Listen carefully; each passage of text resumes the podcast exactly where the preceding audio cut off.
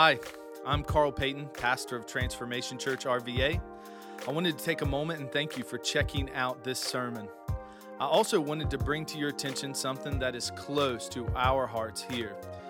While our team has prayed that this message would stir within you a desire to know more about Jesus and be more like him, our desire is that it would only be supplemental to your faith journey and not replace the church and faith community God has called you to be a part of locally. With that said, engage with us over the next 30 to 40 minutes as we dig into the Word of God proclaimed. Turning your Bibles to Titus chapter 3, Titus chapter 3. If you do not have a Bible with you, there's a Bible in the pew in front of you, and I encourage you to pick it up. Were there any first through fifth graders? I can't remember. Did anybody go? I was up front. We got Katie here. She's here. She's ready for you. Yeah, there she is. Katie's one of my students from way back. She's really cool. So if y'all want to hang in here, that's fine too. Katie can hang in here. She's cool. Turn to Titus chapter 3. I think it's page 932 in the Bibles in front of you. We are closing out a series on Titus today. We have walked through this entire book, and let me also say this. I didn't say it during the welcome, but I wanted to say how thankful I am for Luke leading us in worship today.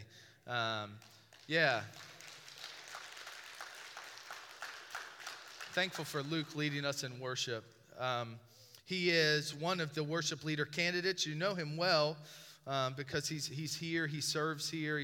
He's great. So we met Ian a couple weeks ago. Now we've met Luke, and just so exciting to have talented people that want to give those talents to the Lord.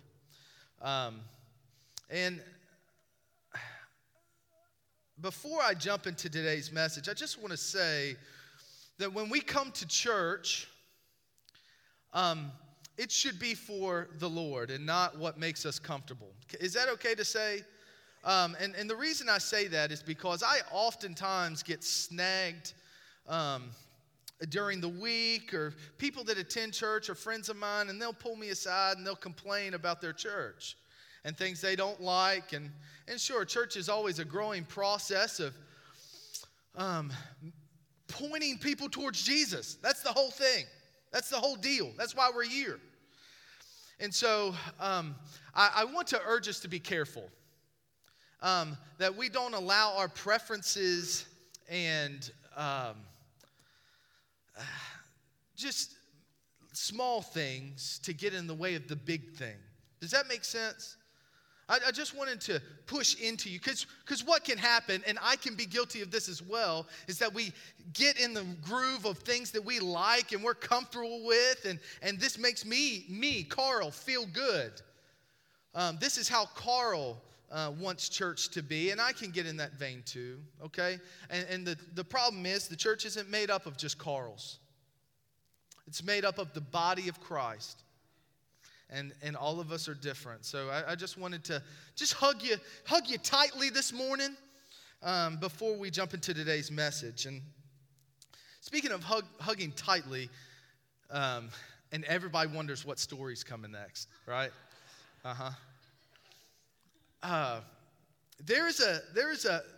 biggest fear, the biggest danger in attending church is that the power that happens here is not, or the danger is not actually in here. The danger is in how we take it and what we do with it, right?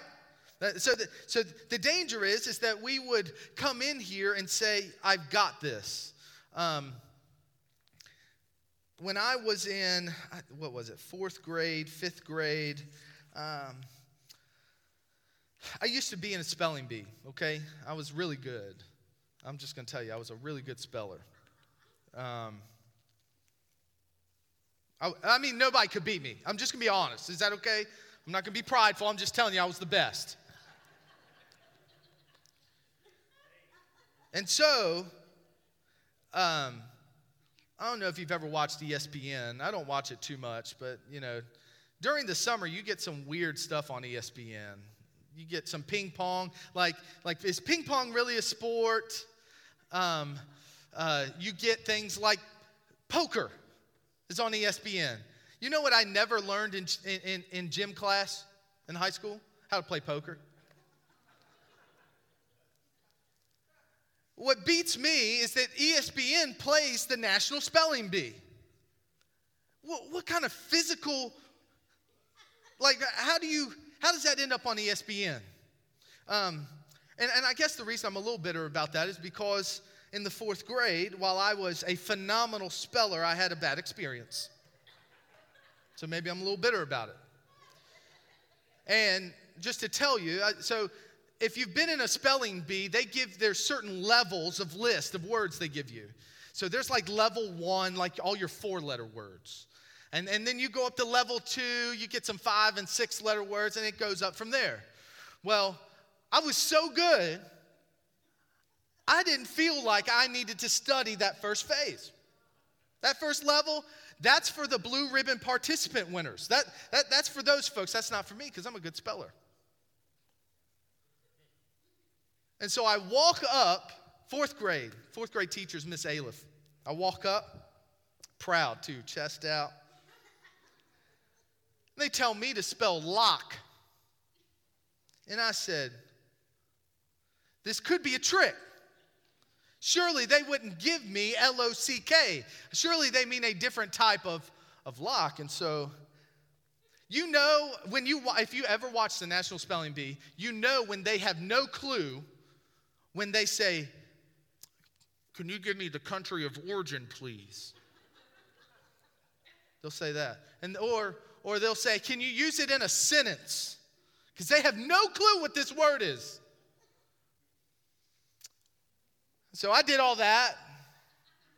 I still had no clue. I was like, I don't know what this is. So then I got mad. Then I'm just like, who would give someone this word? We live in America. There's no Loch Ness Monster here. Like why would you give it? So then I was just angry. And so I just spelled L-O-C-K, and I lost out first round, very first round. You know why? Because I thought I had it. So hear me this morning. We just have gone through, we're on our 5th week of Titus, and there's a danger that you have attended church so long that you're going to cut this message out of your brain and say, oh, this isn't for me, I've got this. And the problem is you're going to end up at a point in life where you need this word of God, and it's not going to be there.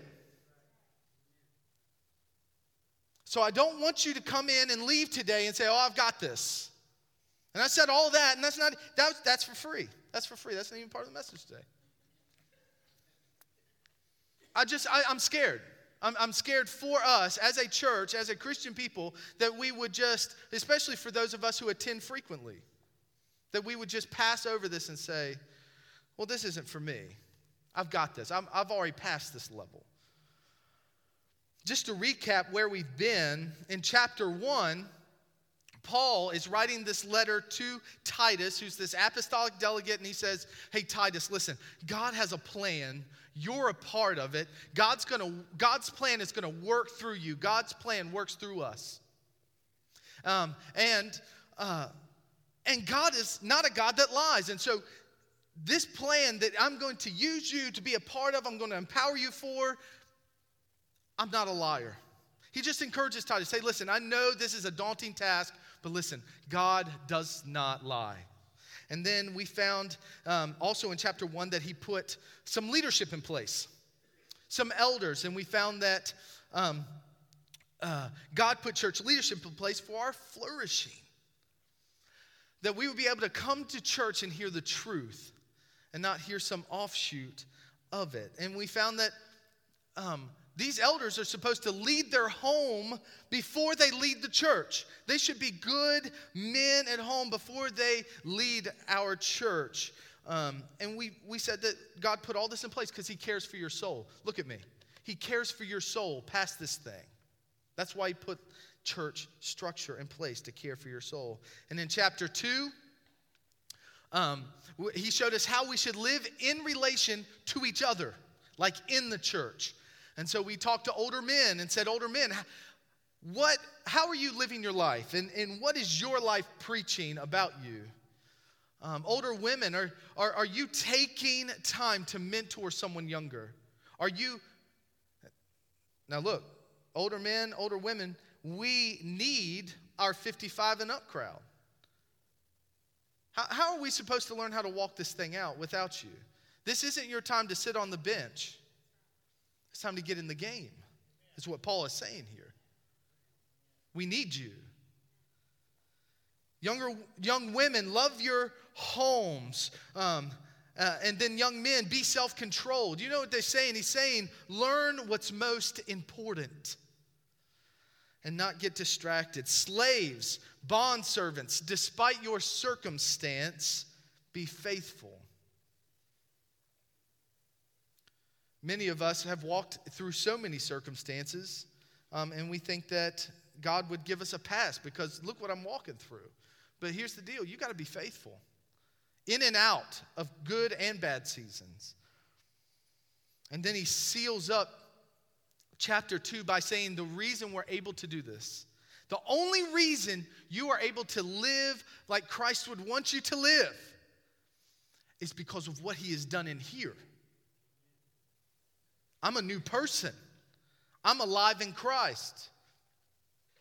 Never the same. All is possible, all of that because of the grace that is extended to us. Now, the reason all this is important is because we're going to make a subtle shift here into chapter 3 where he's going to show us how should we live in relation to the world around us. How should we live in relation to the world around us? So go ahead and grab your Bibles. I want you to read along with me. We're going to start in chapter 3, verse 1. Remind the believers to submit to government and its officers. They should be obedient, always ready to do what is good. They must not slander anyone and must avoid quarreling. Instead, they should be gentle and show true humility to everyone. Once we too were foolish and disobedient. We were misled and became slaves to many lusts and pleasures.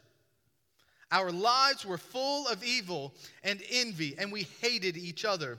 But when God, our Savior, revealed his kindness and love. Can I read that again? But when God, our Savior, revealed his kindness and love, he saved us. Not because of the righteous things we had done, but because of his mercy. He washed away our sins, giving us a new birth and new life through the Holy Spirit. He generously poured out the Spirit upon us through Jesus Christ our Savior because of his grace. He declared us righteous and gave us confidence that we will inherit eternal life, that we will inherit eternal life. This is a trustworthy saying. And I want you to insist on these teachings so that all who trust in God will devote themselves to doing good. These teachings are good and beneficial for everyone.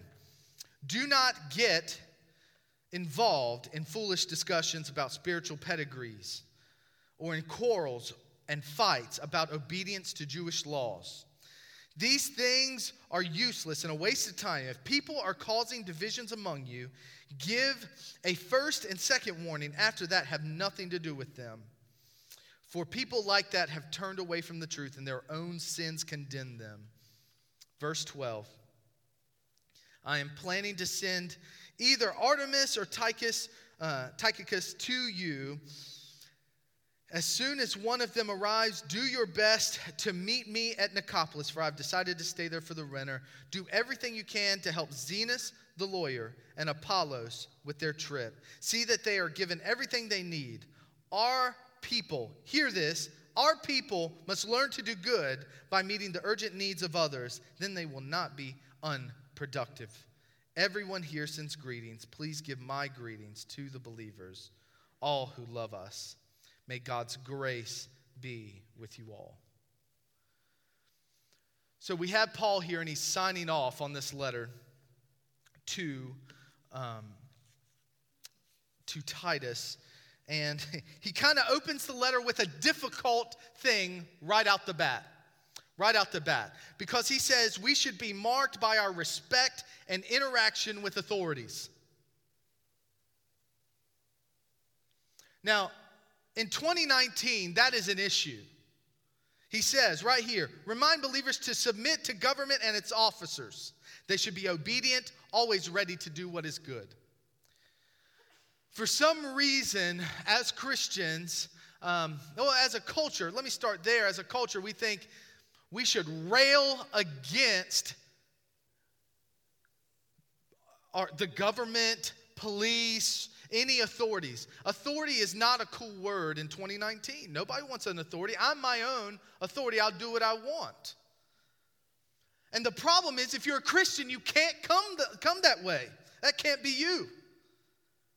The Bible calls us to be submissive, not just in church, but in the world outside of the church to the government authorities. Now, this is all throughout Scripture. In Romans 13, you'll see where God put together who's in government. God put the elected officials in their place in Romans 13. And then we even see it in 1 Peter, where he says, you should even submit to the emperor. Now, let me just give you a little history. The emperor at this time, this was during a time called the Pax Romana, okay? So, which literally means the Roman peace. So this was a time where the Roman Empire was growing and pushing forward. And so if you were Roman, it was great. But if you were not, it was not great. If you were not Roman. During this Pax Romana, this Roman peace, there were several emperors. And during the time that Paul wrote this letter in AD 63, there was a guy in office as emperor named Nero. Have you ever heard that term? Have you ever heard that guy? Nero? Nero was in office, and Nero was a guy who really enjoyed being in office. And so he would take these lavish vacations. And while he was on one of his vacations, there in Rome, there was a fire broke out. You've heard this? Did you hear this in history class? Yeah, that's when Paul's writing this letter, okay? During this time period after this fire. Because then Nero, and if you went to Christian school at all, Nero's a bad word in the mouth, because what happened as Nero was out of town, people started blaming Nero, saying, this is all your fault. Well, Nero said, no, I'm not going to be the blame of this. I'm going to blame Christians. Could he find reasons that the Christians set it on fire? No, he had no evidence. But he started launching campaigns to put to death Christians. Anyone in here ever had the government come after you for being a Christian to put you to death? No?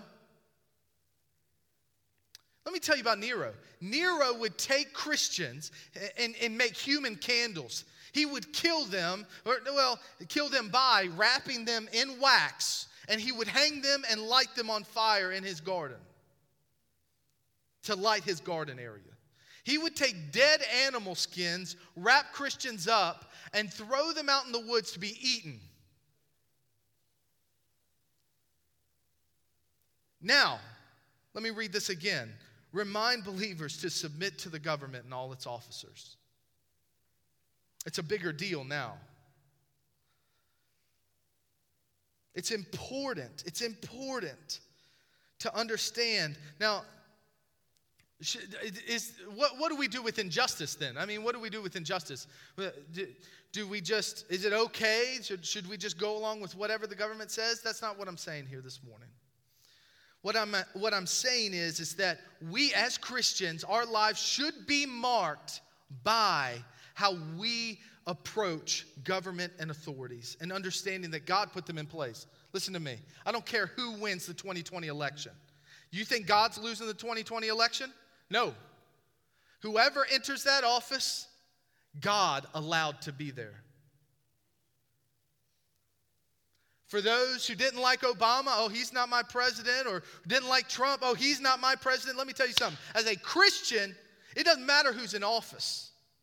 As a Christian, we are to respect and submit to the authorities that are being in place. Okay? All right.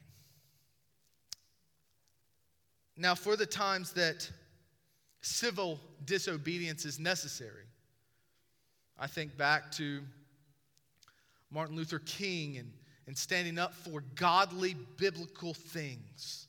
There's a place for that. And he tells us right here in verse 2 how to go about that. They must not slander anyone and must avoid quarreling. Instead, they should be gentle and show true humility. To who? Everyone. Other versions say all people. You know what the challenging part to this verse is? The all people. You know what it means? All people. You go back to the Greek, you do all your theological work. You know what all people means? All people. This means that the person who keeps leaving his trash can by my mailbox, I have to love and not be quarrelsome. For the husband or wife that is not acting right, I have to be not quarrelsome. To the person in church that I don't agree with how they're living their life, we're to not be quarrelsome. To my non-Christian Muslim neighbor, I'm not to be quarrelsome. Hear me this morning. Outside of these walls, there's not just expectations of you. If you've come in this place today and you say, I'm a Christian, there are expectations of you. There's expectations of you in here and outside of here. And it's not something to be taken lightly, because outside of here, this will reflect on Christ more than it does on you. So how do we do this? How is any of this possible? Listen to verse 3. Once we too were foolish and disobedient. This is the stance we operate from. Before we go snapping at other people or acting a fool, listen to me, understand you were once a fool and may currently be one. So before, and you see it all through the Bible, look, about logs and splinters. I know that's my girl Camden's favorite verse. Up in the booth. She loves that verse about logs and eyes. She's good at it. She knows it by heart. Listen, it's all through the scripture. Before the point at which we operate is understanding that there's a standard, but understanding that we were too once foolish and disobedient. We were misled and became slaves to many lusts and pleasures. Our lives were full of evil. And so, don't miss this last part. And we hated each other. We are not only fractured with God, but we're also fractured with each other. Understand, from the get-go, there is going to be tension between you and other people. You and your husband, you and your family, you and your friends, you and your neighbor, you and this church, you and me. And you know why? Because look, we were once... We're still operating here in the world. We haven't met him in the air yet. And so I just need you to understand that Paul is telling Titus, look, brother, you've got to tell these people they've got to submit and start acting right. And this is not always easy. And then he paints this picture in verses 4 through 7. This is like my go-to how God saves us passage. Verses 4 through 7. This is this picture of how God saves us. But when God, our Savior, revealed his kindness and love to us, he saved us. Not because of the righteous things we had done, but because of his mercy.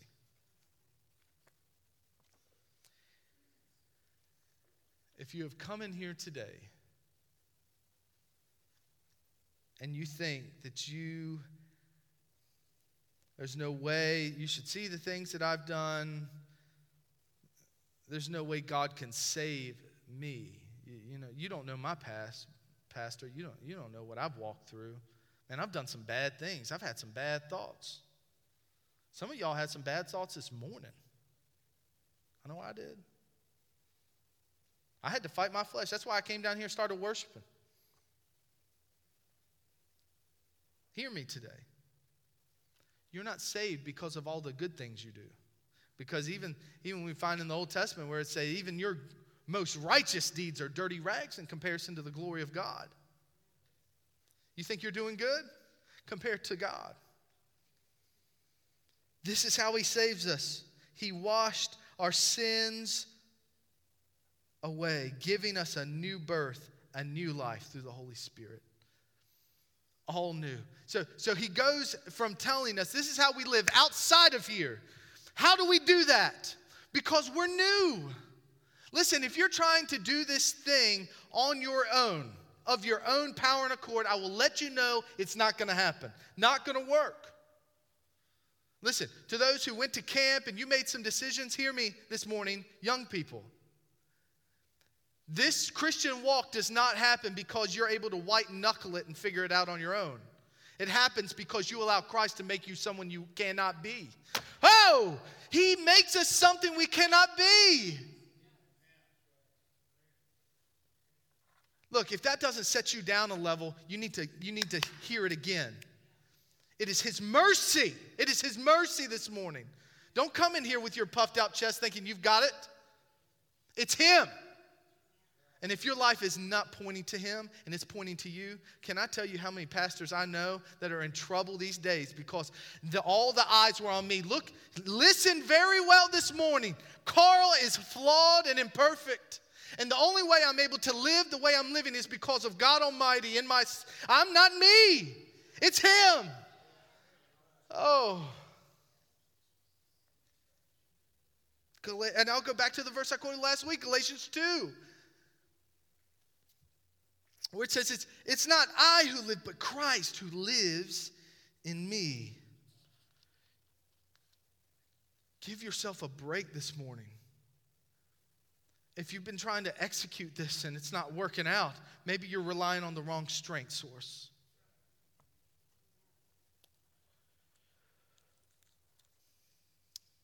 He generously poured out the Spirit upon us through Jesus Christ. Generously. Because of his grace, he declared us righteous and gave us confidence that we will inherit eternal life. And that's beautiful. I'm so thankful today. Can I just tell you, just from Carl for a second? I'm so thankful he saved me. My God. I don't know where I'd be. I have no clue. If you could have seen the paths that I've walked down, if you could have seen the days that I have faced, and you can see testimony after testimony after testimony in this room where you would say, if it hadn't been for God being generous with his Spirit on me.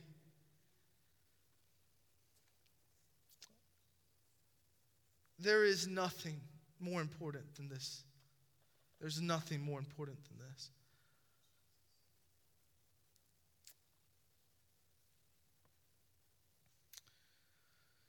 And then in response to this work of grace in us, we bear fruits of good works. Hear what he says next. This is trustworthy saving. I want you to insist on these teachings so that all who trust in God will devote themselves to doing good. Now, this can get confusing. So we just talked about, hey, this is not of our own might, right? This is not of me. It's Christ in me, right? But then he says, we should be about doing good. So what do we do with that? What do we do with that? Gospel belief, and we've said this from the beginning, the whole book of Titus says that the gospel, if I believe what the gospel says, then tethered to it is behavior. Tethered to it is behavior. So hear me. Young people, old people, all the people. If there ain't no fruit, you better check to make sure that tree's alive.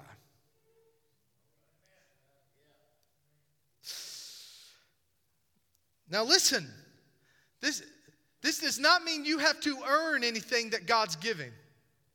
But what it says is that when God really does it, there's fruit. So doing good is important. Now, I would compare it to marriage. I do that a lot because I'm married. So that's all I've got. That's all I can compare it to. I can compare it to that and a 4-year-old. And cutting grass. But cutting grass typically can't get a whole lot out of it except for just peace. From marriage and a 4-year-old.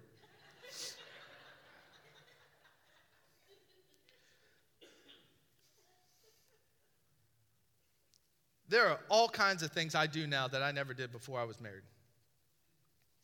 Like put my dirty clothes in one spot.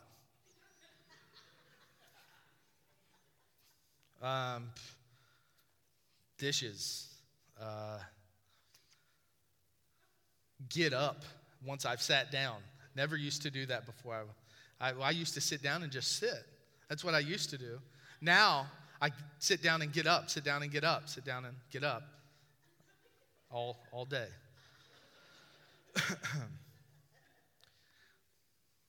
The longer I've been married, these things, it's just fruits of being married. Does it mean I'm not married if I haven't made all these things perfect? No. I'm still married. But there is fruit to it. Listen, a marriage without fruit won't last. Think I'm not kidding? There's some testimonies in here that will tell you. In response to what he has done in us, there is fruit. So if you're wondering, like, how do I know that this thing is real inside of me? There's going to be fruit. I mean, you'll just see it. People will see it in you. Man, you're different. There has to be fruit. And then there's a really uncomfortable phrase, and then we're going to jump to the end here. Do not get involved with foolish discussions. If I could tell you, in 31 years of attending church, now the first few years I couldn't talk. But as soon as I could talk, can I tell you how many foolish discussions I've had in church? Things that don't matter. We laugh sometimes and giggle about it. Let me tell you something. Christians are the worst at just arguing they just get into it over the stupidest things. Have no eternal value whatsoever. Marriage arguments happen the same way. It'll start right here, and then all of a sudden, we got problems. And all I did, I left the dishes in the sink. I didn't put them in the dishwasher. Whoa. Now all of a sudden we're talking about living in separate houses. I don't know what happened. How did we get here? It's true. The reason he is warning against quarreling is because that's what happens in church. And why do you think people don't want to come anymore? That's why people in 2019 have such a hard problem. It's because we quarrel over stupid things. Is it okay to say that? You can send me an email if it's not.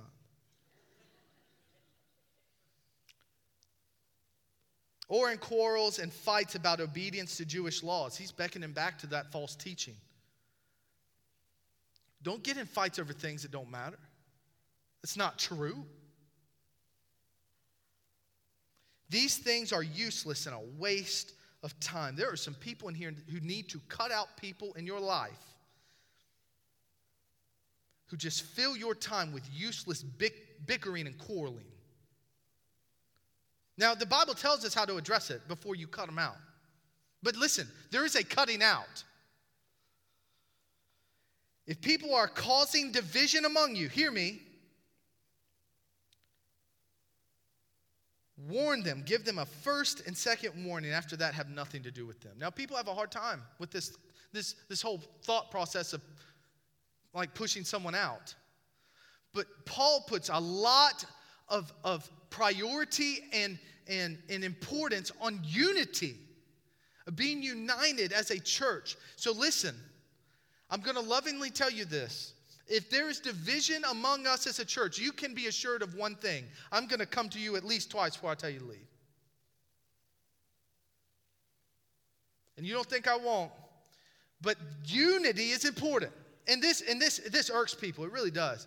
For those who are on this side, they're like, Carl, you would tell someone to leave here? That's my job. It's my job to protect what God is doing here. And if you are intentionally, this is a specific type of person. If people are causing divisions among you, give them a first and second warning. You know what we're doing here? We're trying to love them back into the kingdom. We talked about this already, how we approach this. We want them to see Jesus. But church discipline is a good thing. Division is the root. If the devil wants to do anything in our families and in our church, it's to divide us. And he'll do it over anything. He'll do it over how loud this sound system is. He'll do it over what people wear. He will do it over anything at all to cause division. And we have to war against division. For people like that have turned away from the truth, and their own sins condemn them. Look, I love you. Hear me. I love you. I would not stand up here every week if I did not. It is much easier just to cut grass than to sit here and proclaim God's word that there are steps to take when people don't want to be unified with the body. There's a loving way to do it. Now, in church history past, we might just get real angry at folks and tell them, you can go somewhere else with all that. That's not how it'll go down here. We're going to lovingly ask you to unite under what God is calling us to, under the scripture, not what Carl says, but this word right here. But if you cause division around here, you can take that somewhere else. So, there's that. I hope I see you next week, all right? It's kind of a joke, kind of not, but I love you. Okay, I got to close. Man, I'm excited about baptisms next week. Because here at the end, we have, I am planning to send Artemis and Tychicus to you. He gives him some little instructions about where he's staying. Come and see me. I don't want us to miss this. In verse 13, it says, do everything you can to help Zenas the lawyer and Apollos with their trip. Apollos was one of Paul's guys, okay? Zenas, we don't know much about Zenas. You know what we know about Zenas? He wasn't an apostle. He wasn't a disciple. Zenas was a lawyer that God was using and sending to spread the gospel into dark places. I don't know what you do today for a living. Maybe you're retired. But the gospel light inside each of us should be pushing back the darkness in our families, homes, and communities. You know what this says? You know what Titus is about? This right here. That what God has done in you should be transforming everything you touch. Every place you go should look much different because you're there.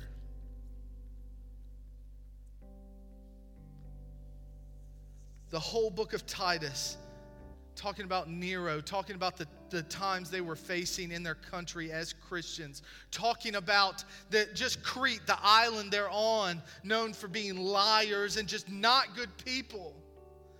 And Paul has sent Titus into this mess to be a gospel light to push back dark things. That is our purpose. Hear me, Christian, today. Transformation Church. And why we are here is to push back darkness. That's it. We're pushing it back with the food pantry. I'm sure as they were painting those walls and sweating, look, I would come in there, and Dewey and Harold, these guys would be in there. They got stuff all over them. Because they just go in. They just go all in when they work. 100% they give every single time and I'm so thankful that we have people like that here. In that, it would almost seem like, what am I doing here?